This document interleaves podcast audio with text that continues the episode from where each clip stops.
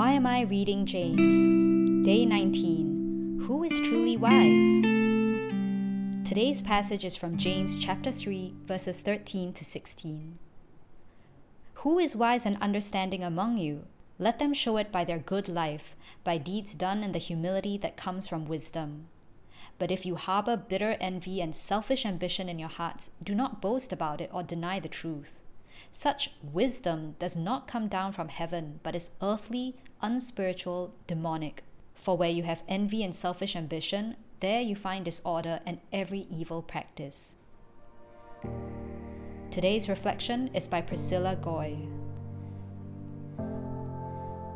At school, children are often encouraged to participate in class by answering a myriad of questions posed by their teachers.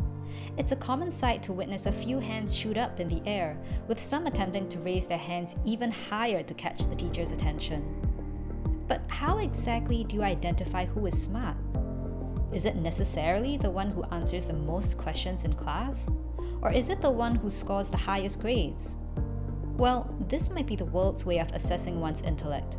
But when it comes to true wisdom, God has a different assessment criteria altogether. So, who is truly wise? James says, Let them who are wise and understanding show it by their good life, by deeds done in the humility that comes from wisdom. According to James, wisdom is shown through how a person applies the knowledge he has gained about God in life situations, and who does so in a right and loving way. It is evidently displayed through the decisions made, actions undertaken, and words spoken. As Ronald Blue, a Christian financier, states, wisdom is not measured by degrees, but by deeds. It is not a matter of acquiring truth in lectures, but of applying truth to life. It's interesting to note that there is a close relationship between wisdom and humility. The wise person is a humble person. Humility has the attributes of gentleness and submissiveness. It does not imply weakness in any sense. A familiar Bible character who's described as such is Moses, and Moses was certainly not weak. Throughout his life, there was a constant submission to God and His Word, which truly marked him as a man of God. James also goes on to distinguish between false wisdom and true wisdom. The source and outcome for both are completely different. False wisdom is earthly, unspiritual, demonic, and results in disorder and every evil practice. It is marked by bitter envy and selfish ambition. Have we ever been guilty of taking on a difficult role in church on the pretext of serving God sacrificially, but really because we wanted to prove that we could do a better job than our predecessor?